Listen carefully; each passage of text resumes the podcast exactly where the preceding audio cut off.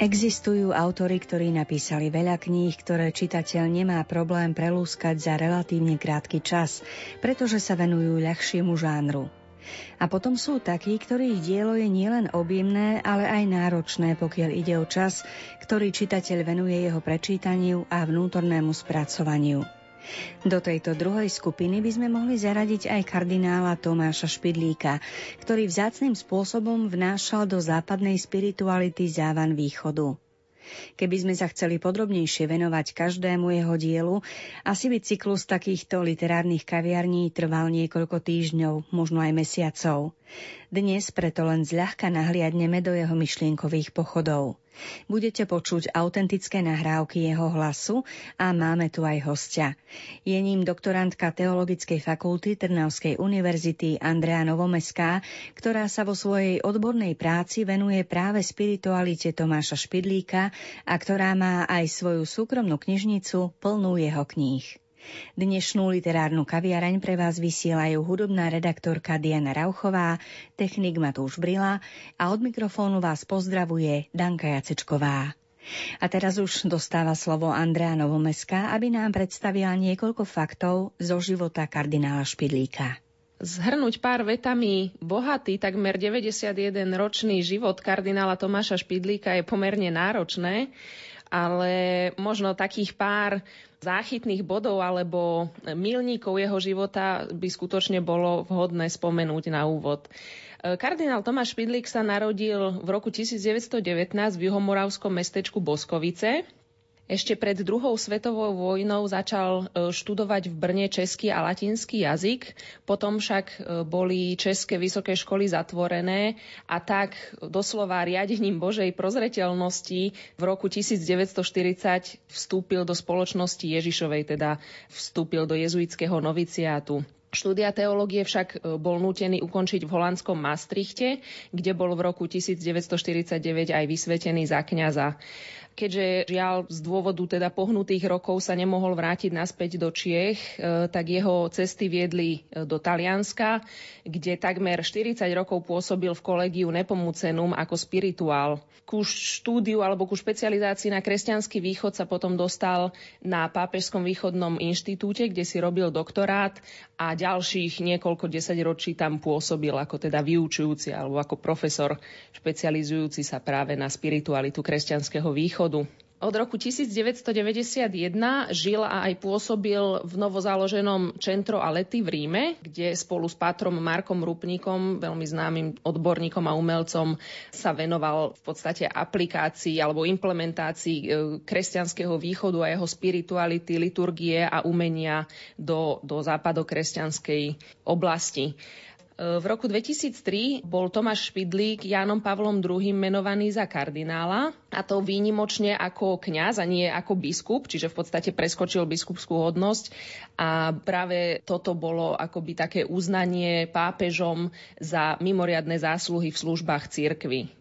Kardinál Špidlík zomiera v roku 2010 v Ríme a následne bol prevezený na Velehrad, kde určite aj mnohí poslucháči poznajú vo Velehradskej bazilike za hlavným oltárom jeho e, krásny sarkofág s mozaikami Pátra Marka Rúpnika. Kardinál Špidlík už nežije, ale zanechal po sebe bohaté učenie, množstvo publikácií. Akým témam sa venoval a z akého pohľadu? Čo sa dá považovať za nejaký jednotiaci prvok tohto celého jeho učenia, jeho písomnej tvorby, ktorú nám zanechal? Počas svojej bohatej, takmer 70-ročnej literárnej tvorby sa kardinál Špidlík dotkol samozrejme najrozmanitejších tém z cirkevného i bežného života. Často reagoval na aktuálne otázky, ktoré trápia človeka dnešnej doby. Avšak jednotiacim prvkom bolo, že vychádzal predovšetkým z duchovných autorov a teológov a samozrejme aj svedcov kresťanského východu, e, pričom teda vo svojich dielach a aj príhovoroch vo Vatikánskom rozhlase sa odvolával najmä na východných otcov, na mnížskú tradíciu a na modernejších rúských teológov. Dá sa povedať teda, že Tomáš Špidlík pôsobil ako určitý druh mostu medzi východom a západom, medzi východnou a západnou spiritualitou, ako ste to už aj naznačili.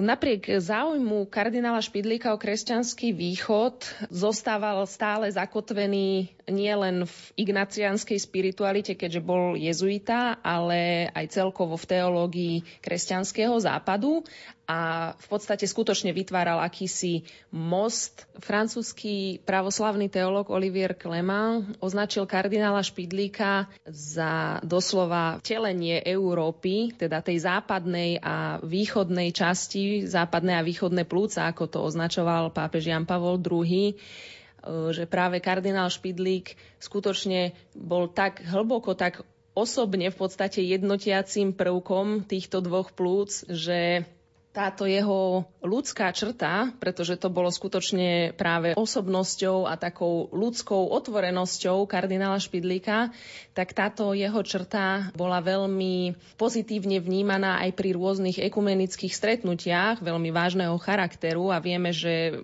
niekedy na týchto stretnutiach sú rôzne aj dogmatické pnutia, aj ideové pnutia, ale kardinál Špidlík práve tým svojim prístupom, tou otvorenosťou a takým ľudským ľudským pohľadom na človeka vždycky si získaval aj tú druhú stranu. Často teda mal rokovania s východnými patriarchami a s predstaviteľmi rôznych východných cirkví a vždy ho vnímali ako človeka skutočne otvoreného a práve týmto ľudským prístupom a otvorenosťou voči druhému človeku bol kardinál Špidlík akoby symbolom jednoty, ktorú chcel od nás Kristus.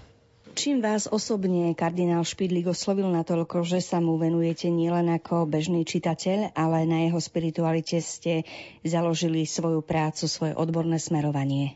Takou vstupnou bránou k mysleniu a k teológii kardinála Špidlíka bol pre mňa monsignor Marian Gavenda, ktorý s ním dlhé roky doslova dennodenne zdieľal životné radosti i starosti na práve spomínanom kolegiu Nepomucenum v Ríme.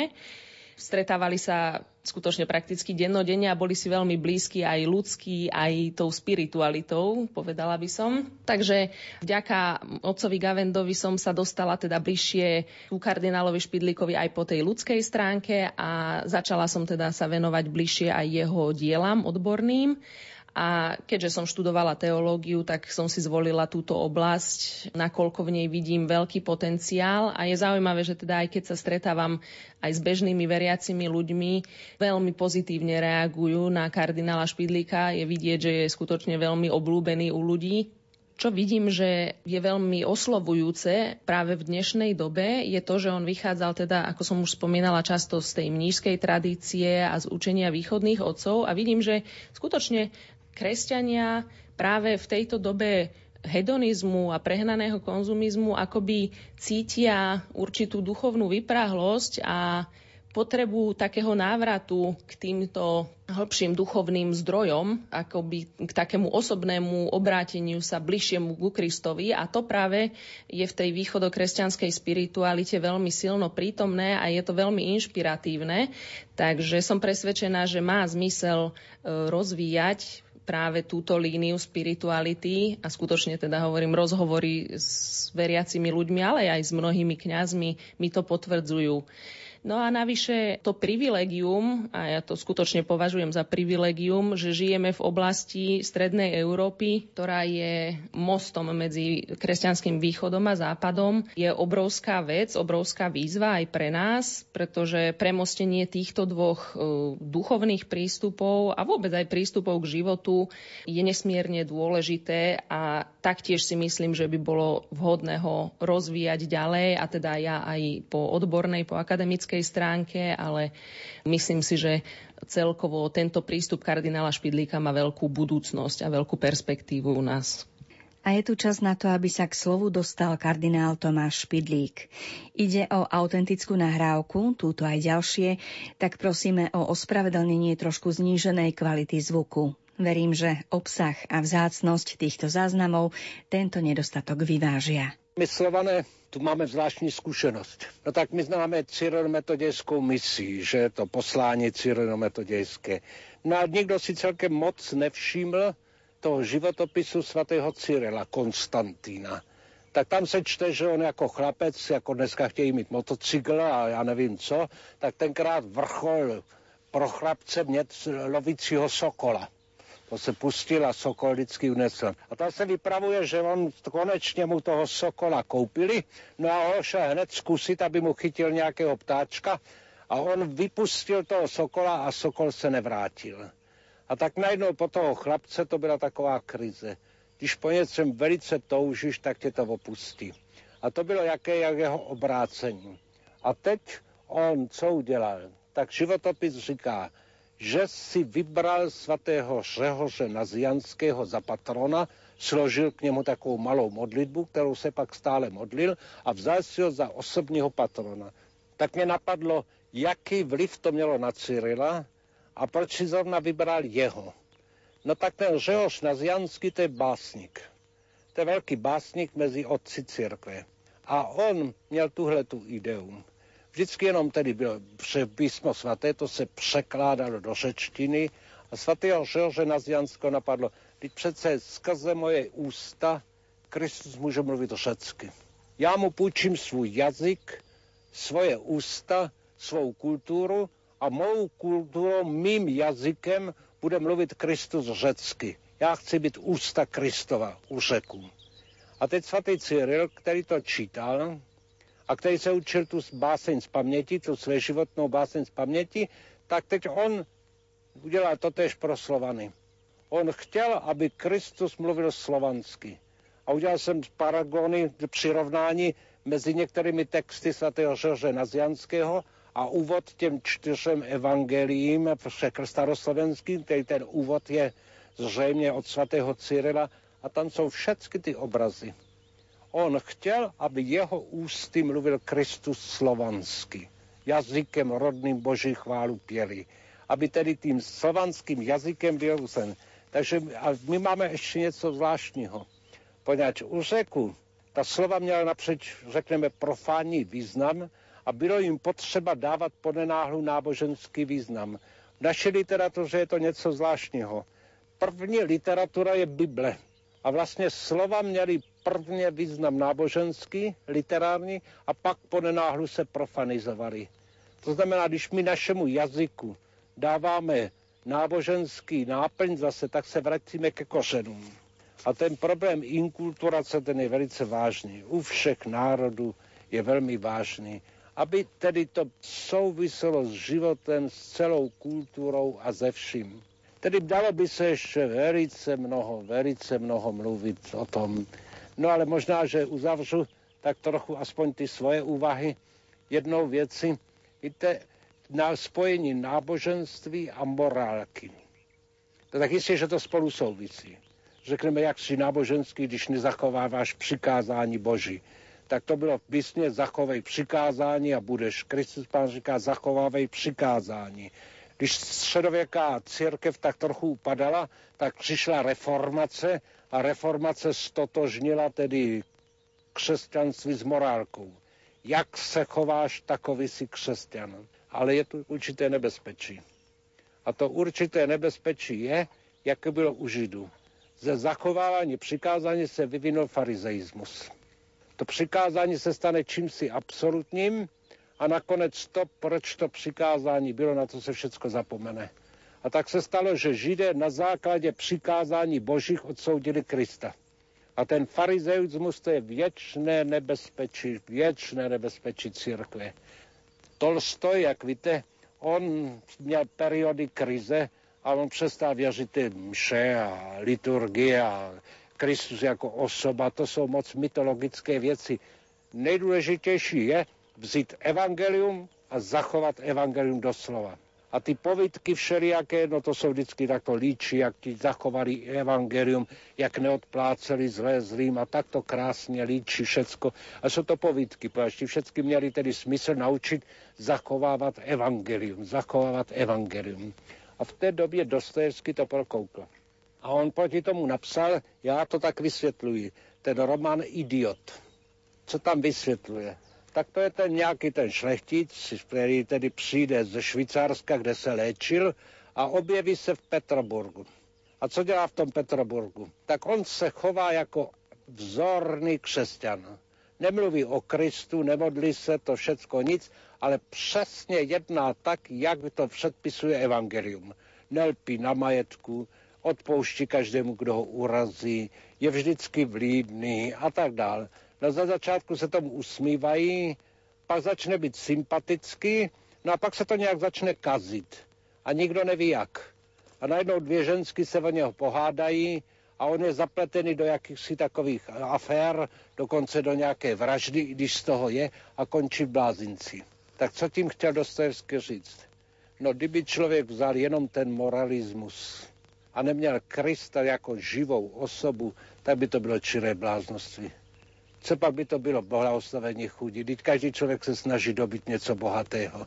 Kdyby neměl bohatství Krista, tak si myslet, že bude šťastný jenom proto, že nemá peníze, jak to ta jedna povitka Tolstého líčí, že je šťastný švec, že nemá peníze, že si zpívá, no to by nikoho nepřesvědčilo. A pak je tam od 16 scéna, když toho idiota tedy zavedou k nemocnému, který umírá na souchotiny, tak co mu může říct? No tak umří a záviť nám naše štěstí. Co může moralismus jiného udělat? No nic, nemá na to odpověď. Že to musí být Kristus žijící v nás, pak ta morálka má smysl. Pač by to bylo něco umělého a nasazeného a každá umělá věc je vždycky hrozná. A nakonec povedám, by z toho byl čistý farizeismus. Děkuji ti, pane Bože, že nejsem takový jako ti ostatní, že jsem daleko lepší. Tedy je potřeba mít Krista v sobě.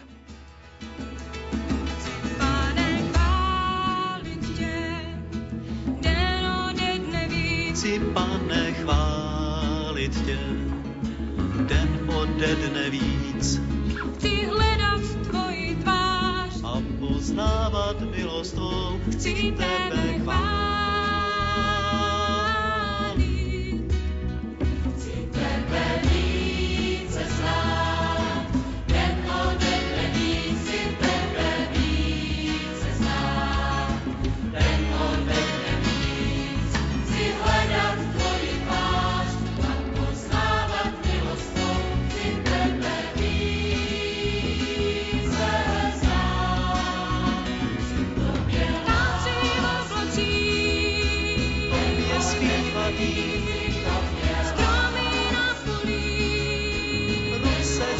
ahí.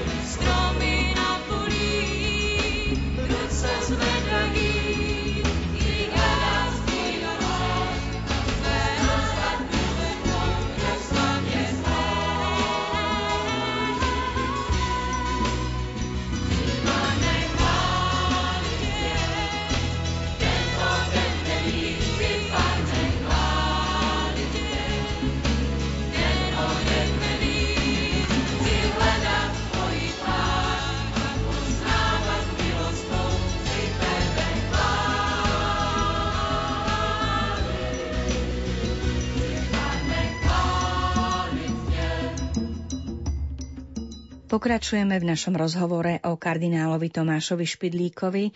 Pripomínam, že naším hostom je Andrea Novomeská z Teologickej fakulty Trnavskej univerzity. Poďme sa teraz pozrieť na to, či môže byť špidlíkovo dielo príťažlivé pre bežného čitateľa, ktorý sa povedzme neorientuje v odbornejších teologických témach a možno len intuitívne hľadá nejaký zdroj, ktorý by obohatil jeho duchovný život. Môže toto nájsť v knihách kardinála Špidlíka? Kardinál Špidlík samozrejme pracuje s určitou špecifickou oblasťou kresťanského východu, kde teda často sú spomínané aj niektoré grécké slová, ruské výrazy, ale vo všeobecnosti je známy práve tým, že tieto hlboké pravdy a hlboké duchovné myšlienky dokáže sprostredkovať veľmi pútavým a myslím, že aj pre bežného veriaceho veľmi zrozmiteľným spôsobom. Do, doslova by som povedala, že veľmi ľudský. Práve preto ľudia ho majú veľmi rádi, majú ho dobre zarámcovaného. To znamená, že poznajú jeho diela, mnohí ho poznali ešte aj z duchovných cvičení, z exercícií, ktoré dával. Takže určite myslím, že je vhodné ho odporúčať aj komukoľvek z veriacich. Kde sa okrem kníh človek môže dostať k špidlíkovmu odkazu? V línii jeho myslenia a spirituality pokračujú najmä rímske a olomovské centrum Alety, ktoré bolo teda zverené e, jezuitom. Sú to teda také mužsko-ženské komunity, ale teda pod správou jezuitov. Obidve tieto centra sa venujú aj veľmi intenzívnej publikačnej činnosti a to nie len teda vydávaním diel kardinála Špidlíka, ale aj mnohých východných autorov, svedcov, takže sprístupňujú naozaj toto posolstvo kresťanského východu do dnešnej doby, čo je veľmi fajn. Ďalej myslím, že z takých miest, kde, kde môžeme osobitne precítiť duchovné posolstvo kardinála Špidlíka je určite Velehrad, kde mnohí aj slovenskí pútnici chodia do baziliky, kde som spomínala, že je hrob, krásny sarkofag kardinála Špidlíka, chodia sa tam mnohí ľudia modliť. Je to miesto s veľmi silnou cyrilometockou tradíciou, ktorá skutočne ležala na srdci veľmi kardinálovi Špidlíkovi a vnímam, že aj na Slovensku na akademickej pôde sa viacerí ľudia venujú teológii a spiritualite kardinála Špidlíka, takže aj u nás je podchytené jeho myslenie. Často počuť, že ľudia sa stiažujú, že nemajú dostatok času žiť hlbší život viery v kolotoči každodenných povinností a rozptýlení. Dá sa na to nájsť nejaké odporúčanie, nejaký liek v špidlíkovej spiritualite? Tak prvé, čo mi z osobou kardinála Špidlíka e, napadá, je tá jeho známa veta, že humor je vážna vec. Dobre vieme, kardinál Špidlík bol známy tým, že bol veľmi veselý a taká skutočne prirodzená veselosť, otvorená povaha a skutočne také spolahnutie sa na Božiu prozreteľnosť e, z neho doslova vyžarovali. Takže on vždy to vysvetloval tým, že práve ten humor a taká nejaká nadľahčenosť a pozeranie sa na, na situáciu akoby s takým odstupom v podstate relativizuje vážnosť problému. Čiže nevnímať seba a dianie akoby za stred vesmíru, ale skutočne vnímať to tak hlboko, duchovne a tým pádom radostne. Tak ako by kresťan mal radostne žiť, tak to bolo jedna z takých hlavných šrt kardinála Špidlíka. No a čo sa týka takého každodenného žitia a podnetov vôbec aj z východokresťanskej spirituality, tak e, tam je veľmi dôležité najmä e, dôraz kladený na osobu, na dialog, na vzťah. E, to sú tak vážne veci v dnešnej dobe, kedy sme v podstate akoby zabudli komunikovať, zabudli vnímať toho človeka, ktorý je pred nami pozerá človek len do mobilov, tak toto je, myslím si, že veľmi, veľmi hlboké. Je to, síce znie to ako také kliše, ale skutočne dialogický a personálny charakter východokresťanskej spirituality je, myslím si, že nesmierne dôležité rozvíjať v dnešnej dobe. No a na záver možno by bolo zaujímavé sa inšpirovať e, heslom, ktoré má kardinál Špidlík na svojom kardinálskom erbe, kde má teda latinský nadpis ex toto corde, čo znamená teda, vieme z evanieliového úrivku, že milovať budeš pána svojho Boha celým svojim srdcom. A práve to je, to je skutočne taký odkaz kardinála Špidlíka, ktorý by sme si mohli všetci osvojiť, jednak teda vo vzťahu k Pánu Bohu, milovať celým srdcom, ale vôbec aj ten každodenný život a všetky svoje aktivity robiť celým srdcom, prežívať ich naplno a skutočne v takej hlbokej odovzdanosti a dôvere k Božej prozreteľnosti. Říkají, že básnik vyjadřuje sám sebe No žádný básník takového neřekl, že by sám sebe vyjadřoval. Každý básník říká, mně přišla inspirace. Inspirace mě přišla, můza, nebo něko, něco mi vdechl někdo.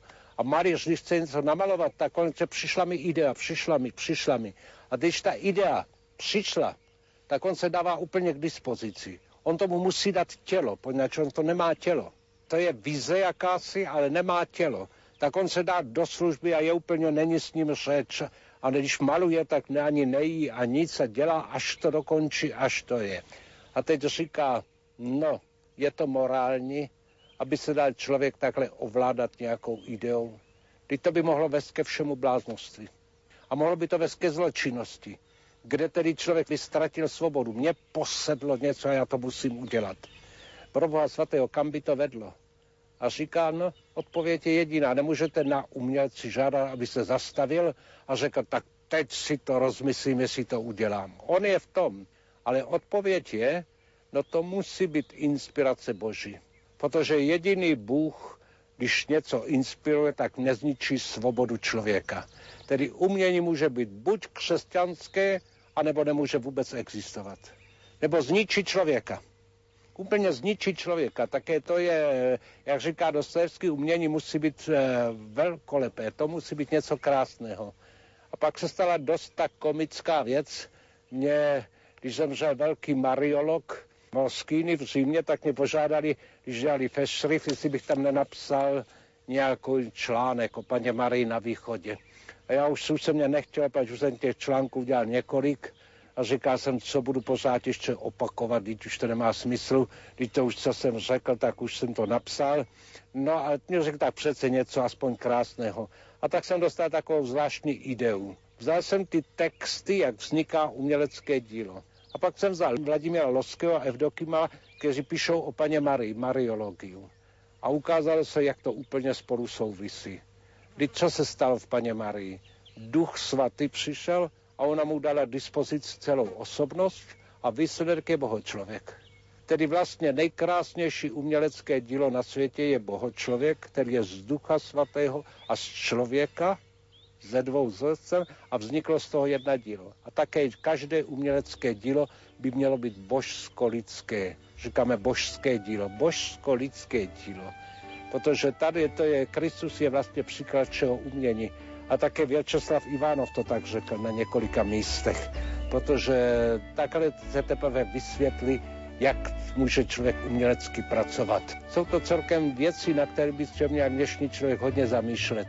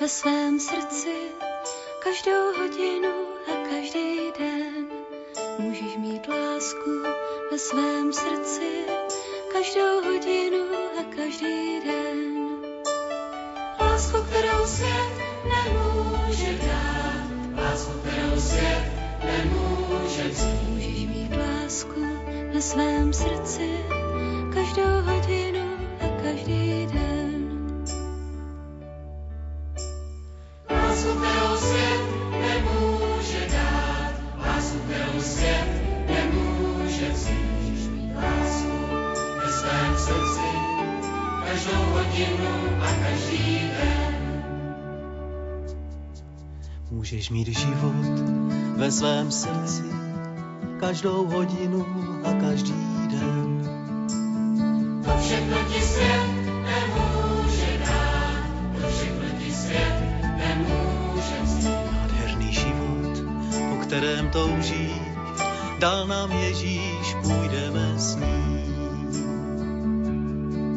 Můžeš mít radost ve svém srdci každou hodinu Telo sa, vedome alebo nevedome, podieľa na hnutiach duše, myšlienkach, túžbách, citoch, rozhodnutiach. Je však veľký rozdiel medzi pohybmi tela a jeho pozíciou. Pohyb je symbolom pominuteľného skutku. Napríklad zdvihneme ruku, aby sme druhým povedali dajte pozor, čo hovorím. Pozícia je naopak znamením stavu, ktorý trvá. Ak sa pohodlne posadíme, hovoríme tým ostatným, že tam chceme zostať. Telo, donútené zostať v nejakej pozícii, prispôsobí tomuto stavu, nevedno ako, nervy, svaly aj krvný obeh.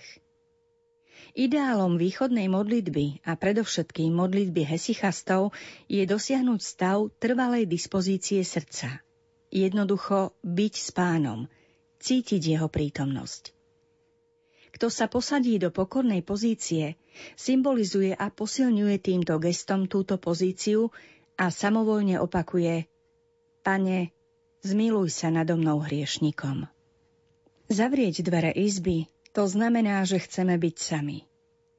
Hesichasti viedli pustovnícky život v ústraní. Preto často opakovali radu Zostaň vo svojej cele. Tá ťa naučí všetkému. Nechceli dostávať poučenie od cudzích, ale z vnúknutí, ktoré sa rodia v srdci. Bolo by však milné myslieť si, že duchovná samota sa rodí iba vylúčením styku s ľuďmi. Ešte dôležitejšia je samota srdca, ktorá dokáže vylúčiť monológy, ktoré produkujú rušivé myšlienky. Podnecujú ju aj rôzne predmety, ktoré vidíme okolo seba. Polotmavá izba je prostredím, ktoré stráca farby a tvary. Stáva sa tak výzvou hľadať Boha za hranicami obrazov alebo pojmov a nabáda cítiť ho ako čisté srdce, ktoré zalieva naše srdce. Aj toto, milí poslucháči, boli slová kardinála Špidlíka, ktoré sme na záver dnešnej relácie vybrali z útlej knižky Ako si očistiť srdce. Sami uznáte, že hoci ide o hlboké slová, sú v podstate jednoduché a dosť výstižné na to, aby sa bežný človek zastavil a objavil ich pravdivosť vo svojom vlastnom vnútri. Hosťom v dnešnej literárnej kaviarni bola Andrea Novomeská z Teologickej fakulty Trnavskej univerzity. A podporou pre jej slová aj pre slová kardinála Tomáša Špidlíka bola hudba, ktorú vybrala Diana Rauchová, techniku zabezpečil Matúš Brila a reláciu vás od mikrofónu sprevádzala Danka Jacečková. Prajeme vám aj naďalej príjemné počúvanie. Mistře dobrý, pane králi náš, Mistře dobrý, pane králi náš, kde je tvůj dům, kde přebýváš? Řekni, pane, kde přebýváš?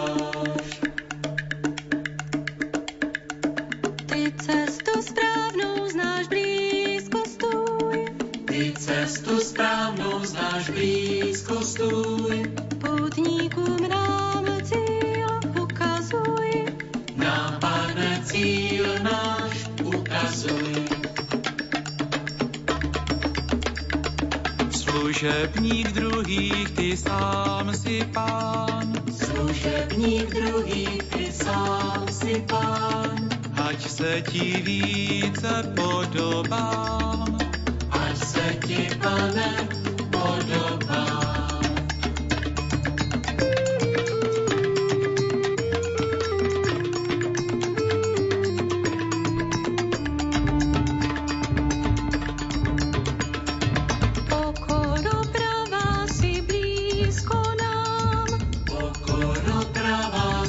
Blízko nám. Dej, ať svou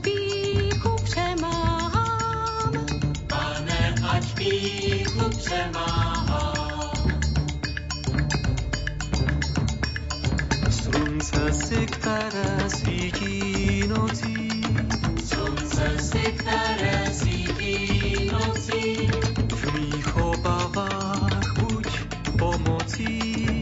Pane buď pomocí. Paprsku světla ty záříš tmou, Na prsku světla ty záříš tmou. ať moje oči prohlédnou.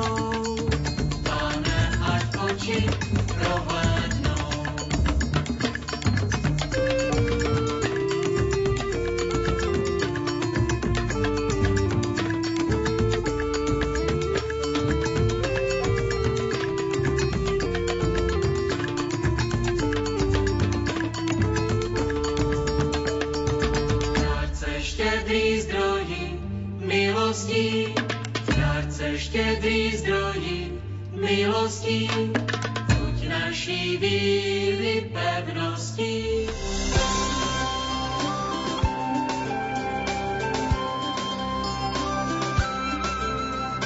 Pohovka. Rozhovor s generálnym riaditeľom Rádia Lumen, otcom Jurajom Spuchľákom. Prajem požehnanú sobotu, pán riaditeľ. Pochválený bude Ježiš Kristus. Srdečne vás pozdravujem, milí poslucháči. Dnes je veľmi dôležitý deň, pretože na celom Slovensku sa konajú komunálne voľby. Čo by ste, pán riaditeľ, odkázali našim poslucháčom pri tejto príležitosti? Chcem vám povedať, milí bratia a sestry, o tom dôležitom dni. Kolega Andrej povedal, že dnes je veľmi dôležitý deň. A že to nie je len taká floskula, niečo také prázdne, lebo sú voľby. Ako keby boli dôležitejšie voľby do parlamentu alebo do Európskeho parlamentu.